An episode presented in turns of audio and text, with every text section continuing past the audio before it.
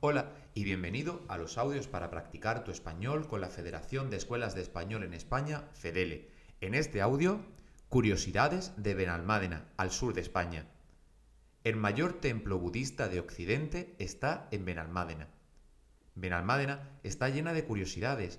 Una de ellas es la estupa de la iluminación, el templo budista más grande de Occidente. Fue construido en 2003 y creado como un monumento a la paz la prosperidad y la armonía en el mundo. Es un lugar para relajarse y meditar. Tiene una altura de 33 metros y unas bonitas vistas a la ciudad junto a ella.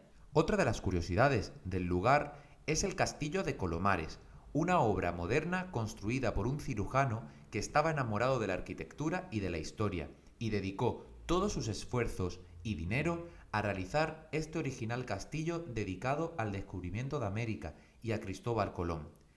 Es una bonita visita por su originalidad y por ver los bonitos jardines que lo rodean. Benalmádena cuenta con uno de los centros fundadores de la Federación de Escuelas de Español en España. Maravillas, programas internacionales.